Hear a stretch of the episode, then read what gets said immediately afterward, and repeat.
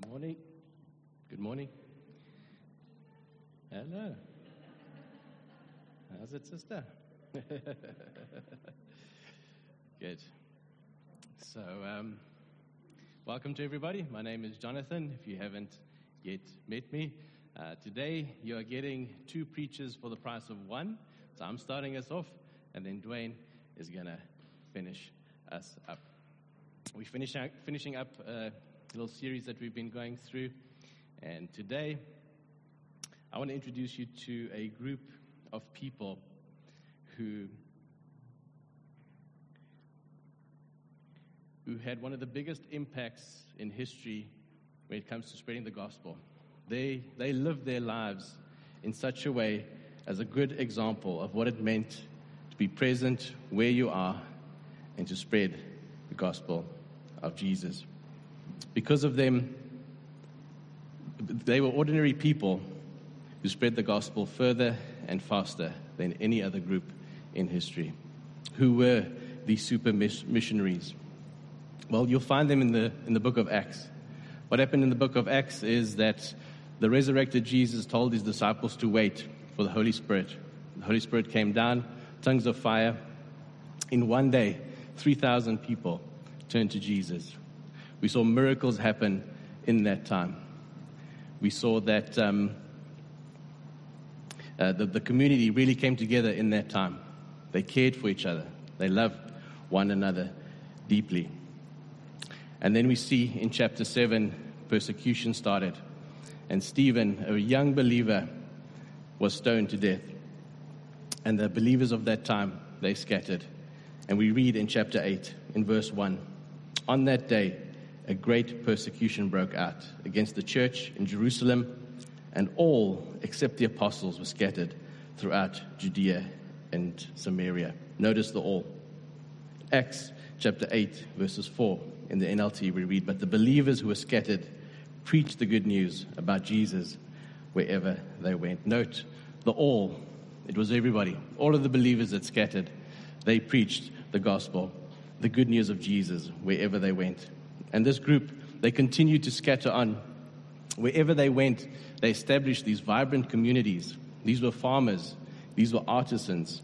And wherever they went, they made a massive difference in the community. They did their work with diligence, they did their work with excellence, and it stood out. They were present and they were an example of what it meant to do good work in a community. Their actions spoke louder than words. And so when they had the opportunity to share the gospel, people listened. I take great courage in knowing that these weren't well trained theologians, but ordinary believers. And I don't want it to make it sound like it was, trouble free. They definitely had trouble. It wasn't all good. In that time, around 200 to 300 AD, there was a couple of pandemics. You and I, we are familiar with what it's like to live in the time of a pandemic. And what had happened was many people got sick, very, very sick. And the doctors fled for their lives, and the people stayed behind. And what would happen is families, they would leave their loved ones who were sick out on the street to die. And what often would happen, it was the Christians in the community that came through, picked up those people, and nursed them back to health. And many of them did come back to health.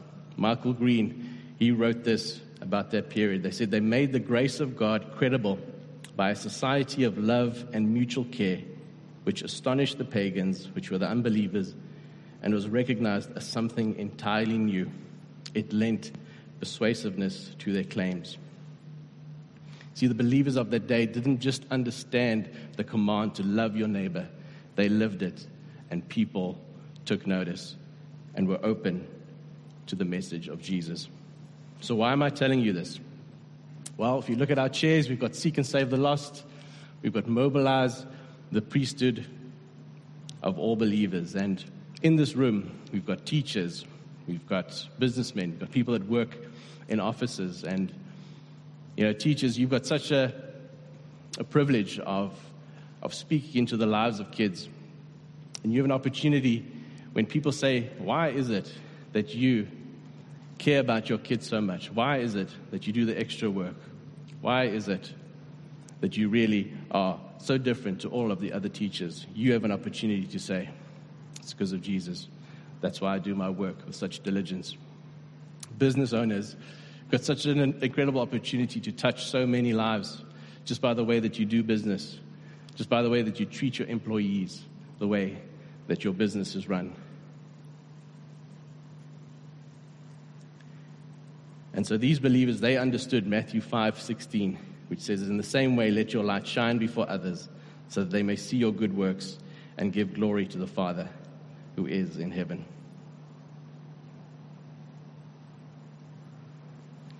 And so that doesn't mean that we don't send people.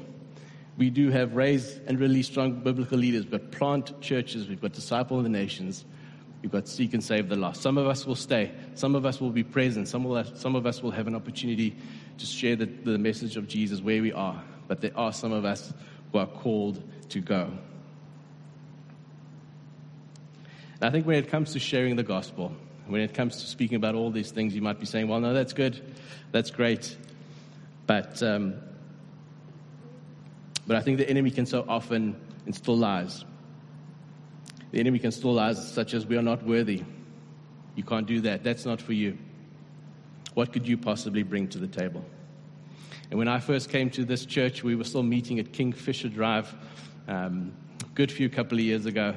And I remember stepping into the church and just thinking, sure, these guys are friendly. Well, maybe a bit too friendly. You know, the worship just went on and on and on. And, and I can't remember who preached or what the preach was about. But God worked in my heart that day. And in the months and the weeks leading on to that, I remember just praying a prayer saying, Lord, here I am. I'm available. I'll do whatever you want me to do. Just don't put me up on stage. I just don't want to be up front. Whatever, God, I'll do it. And slowly but surely, God changed my heart. So be open to that which God has for you. It doesn't mean that everybody has to preach, it doesn't mean that everybody has to be up, but it means that we're available. And you'll be amazed. If you step out, if you say, Lord, I'm available, you'll be amazed at what God can do in and through you.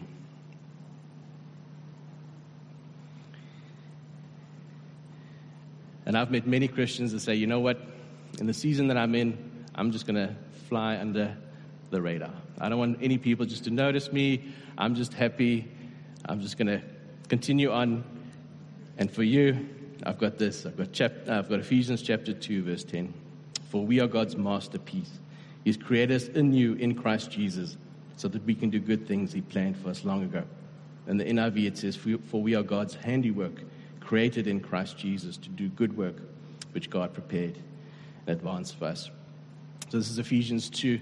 If you look at the book of Ephesians, Ephesians 1, God reminds us that His plan is still in place. And if you will allow me just for a moment, just to step away from my preach, because I feel like so many of, of us need to hear these words this morning that God's plan is still in place. Whether it's a pandemic, whether it's civil unrest, whether it feels like your world is just crumbling, just a reminder that God's plan is still in place. And you just need to look at the Bible to be reminded of that. So you are God's masterpiece. Turn to your neighbor and say, You are God's masterpiece.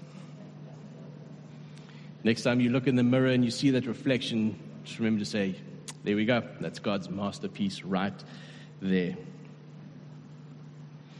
And masterpiece in the Greek is the word poiema, which we get our word poem from.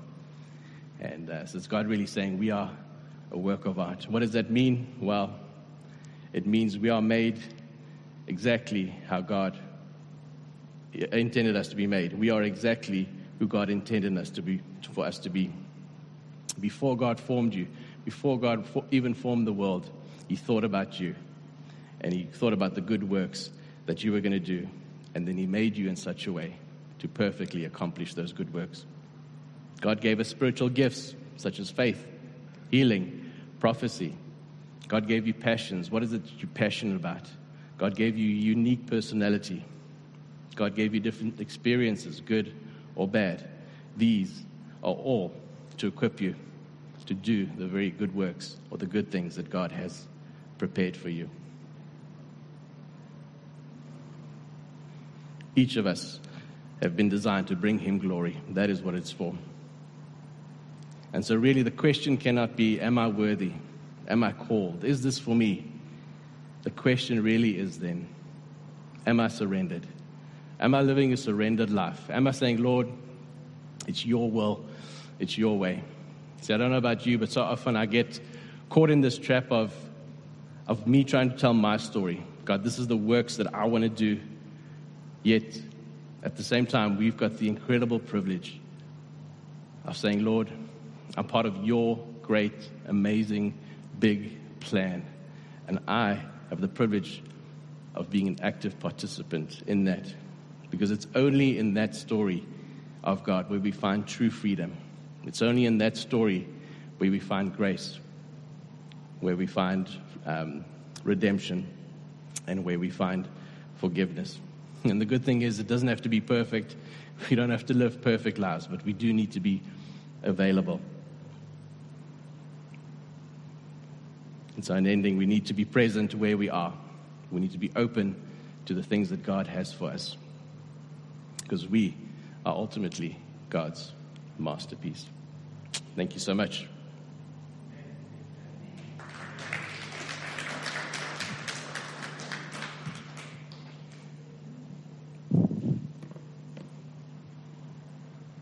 We live in the same world, Matthew. Next. Besides, what else are you going to do with a mind like yours?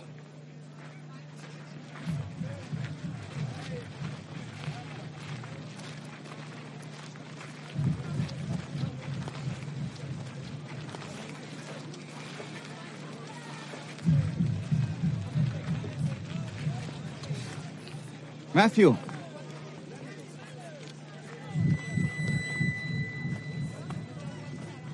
Matthew, son of Alphaeus.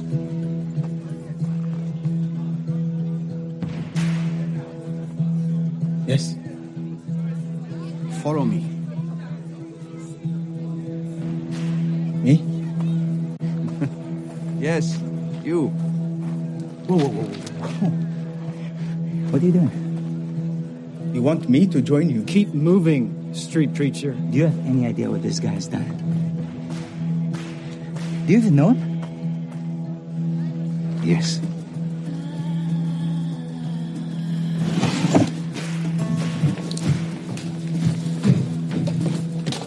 Listen, I said to. You, what are you doing? Where do you think you're going? Guys, let me go.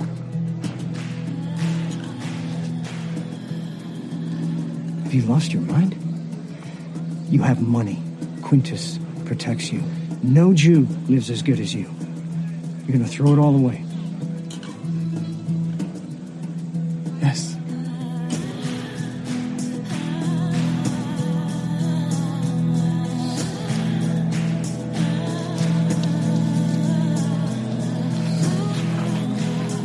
I don't get it. You didn't get it when I chose you either. But this is different. I'm not a tax collector. Get used to different.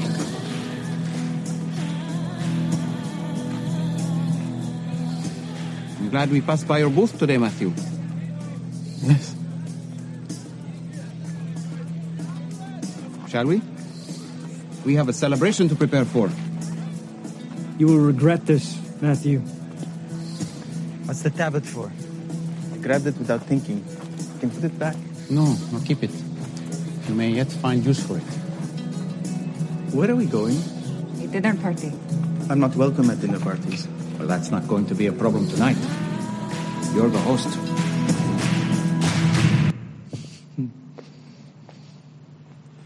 Well, that was a, a clip from a series called The Chosen. Probably one of my favorite um, series just on the a depiction of, of Jesus' ministry. If you haven't watched it, you can download it from the Chosen app, which is available on all platforms. Cool, so let's go back to when we were in school.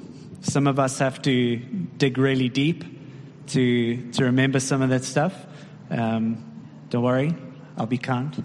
Um, so, who of you can remember a time when, uh, either during a PE lesson or when you just had a, a lesson where you were um, playing sports and the teacher picked up picked out two people from your class, and then those people had to go and, and pick a team.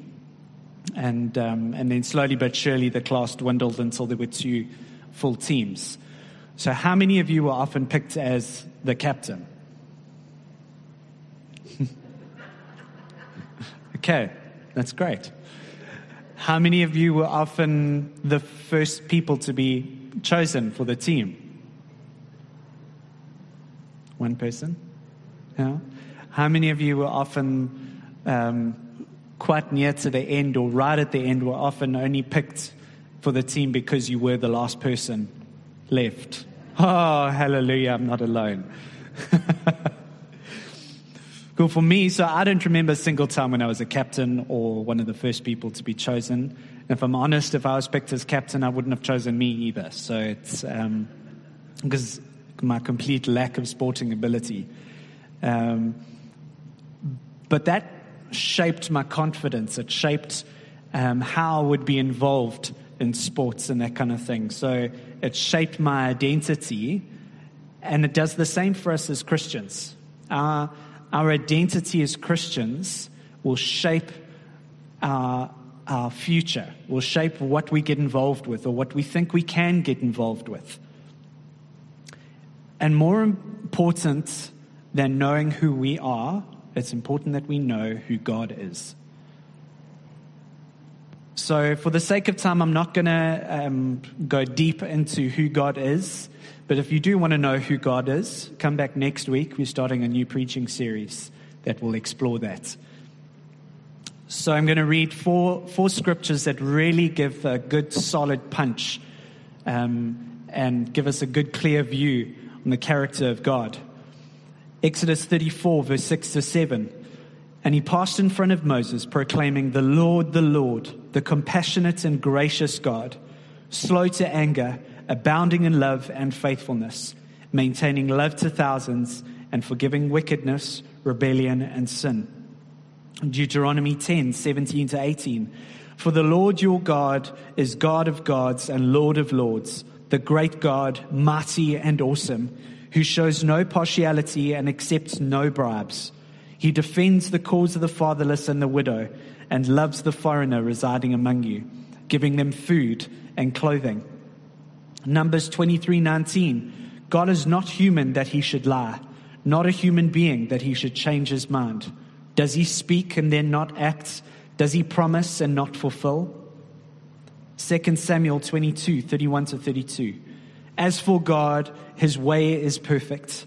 The Lord's word is flawless. He shields all who take refuge in him. For who is God besides the Lord? And who is the rock except our God? What a God, eh? And that's just four verses. There's so much more in Scripture that we could get an even clearer view of who God is. And I think you'll agree when that God speaks, we listen. It's important that we know what the Bible says about God and who He is. His character gives credibility to what He says about us. And because we are God's masterpiece, His workmanship, He has the right to say who we are. You ask any artist, if anybody comes in and, and says something about a painting that's not true, the artist is going to be like, nah, that's not what I intended. So we need to listen to what God says about us. 1 Peter 2, verse 9 to 12. But you are a chosen people, a royal priesthood, a holy nation, God's special possession, that you may declare the praises of him who called you out of darkness into his wonderful light. Once you were not a people, but now you are the people of God. Once you had not received mercy, but now you have received mercy. Live such good lives among the pagans that though, you, though they accuse you of doing wrong, they may see your good deeds and glorify God on the day that He visits us. So, first of all, you are of a chosen people. The word chosen in the Greek comes from the word eklektos, which means to gather out of. So every single one of us has been chosen, not by default because we were, we were the only ones left or the only ones around, but we were chosen out of a larger group for a purpose, specifically chosen. We've been picked for a winning side with a captain with a perfect track record for a time such as this. Pandemic, unrest, all of it. We've been chosen for this time. You are of a royal priesthood. Ellicott's New Testament commentary says the word royal does not seem intended to imply that every Christian is a king, but describes his or her belonging to the king.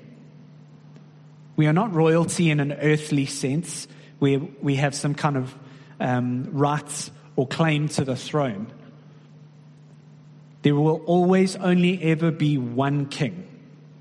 So we have no claim to the throne. But we are of his lineage, his children that he dotes on.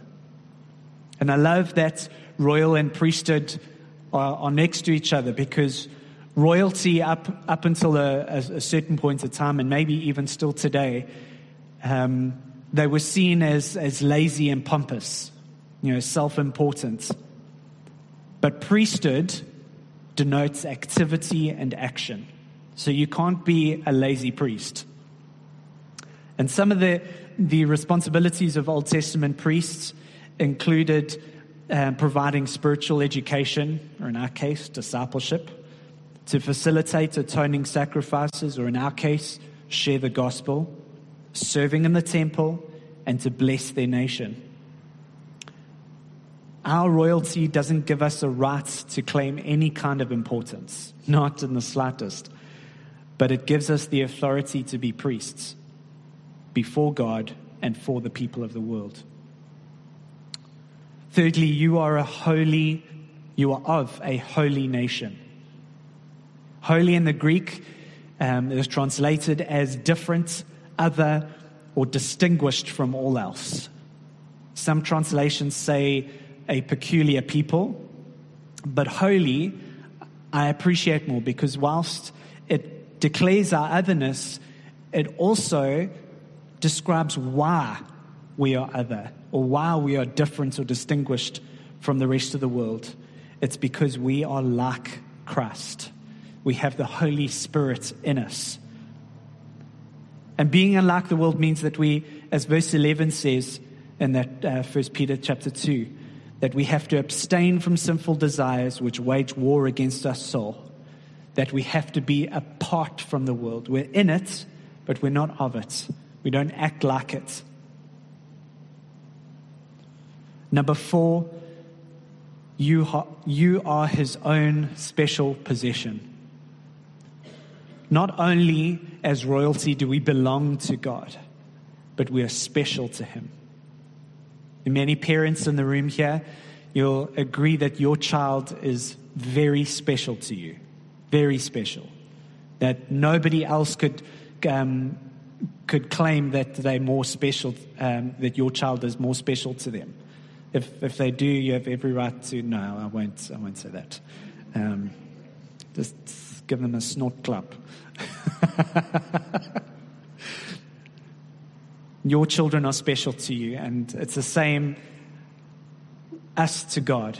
We are His special possession. And it's no wonder that Jesus made the claim that if you ask of God, He will give. If you seek, you will find. You will, if you knock, the door will be open to you. There is so much favor wound up in Peter's statement that we are his special possession. It means we can approach God for anything in any situation. So I want to take that um, 1 Peter 2, verse 9, and just um, do a little paraphrase based on some of the stuff I've said here. Handpicked from a planet of people. God who is holy, righteous, gracious, compassionate, slow to anger, abounding in love and faithfulness, mighty and awesome, enthroned above all gods, the defender of the weak, chose you for the greatest team in the history of the universe and gave you a royal title, enabling you to preach salvation to the lost, salva- uh, disciple the nations, serve the church, and hold sway over the direction your nation is taking. You have been set apart from the world, different, other, peculiar, because you are like Him, holy. You are His special possession, favored and blessed, the crown jewel of His creation. So it's great that we have this identity, but why do we have that identity? Ask me why. Good, thank you. Number one, and very importantly, because he loves us.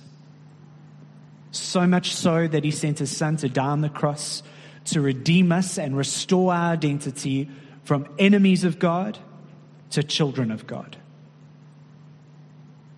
We were, we were created to be children of God. Sin took us away from that, made us enemies of God.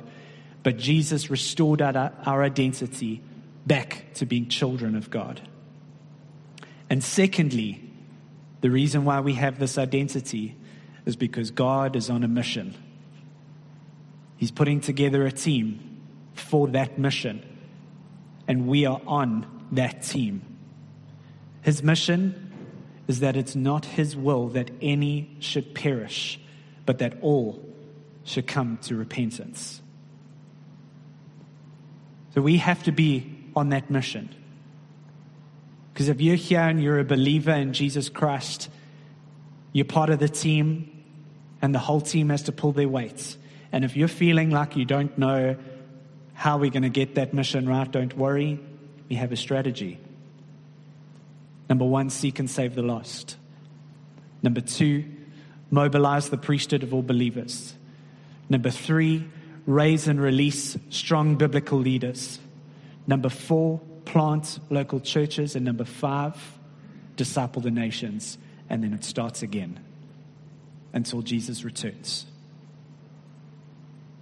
When we believe who we really are in Christ, when we believe who God says we are, not who the world says we are, not who our past says we are, not who our parents say we are, but we believe what Jesus said, what God says, it makes this mission so much easier. Amen. Let's pray.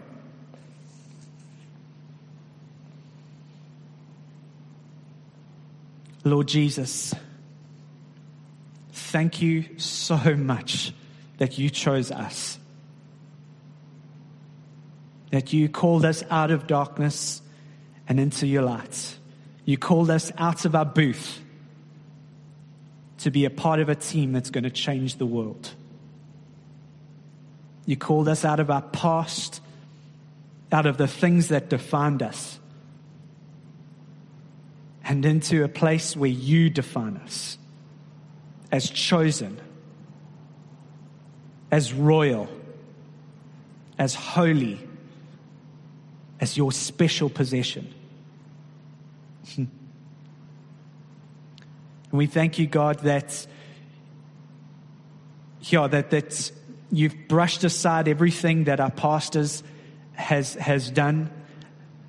And just like Matthew, where he wasn't welcome at parties, we weren't welcome in your kingdom as sinners. And when we accepted your call, you said, Don't worry, the party's at your house. So, God, we, we pray that you would equip us, Holy Spirit, to do the things that you've called us to do, that you've created us to do, the things that you planned in advance for us to do.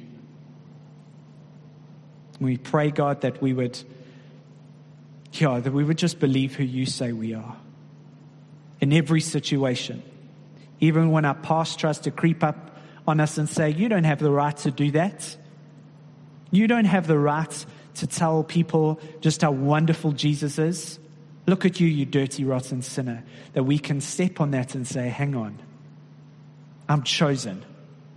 I'm holy. I'm royal. And I'm God's special possession. And that gives me the right to share your gospel and to bring people to the party because the party's at our house. So we pray, Holy Spirit, that you be with us this week. We thank you that we would stand on your word and who you say you are and who you say we are.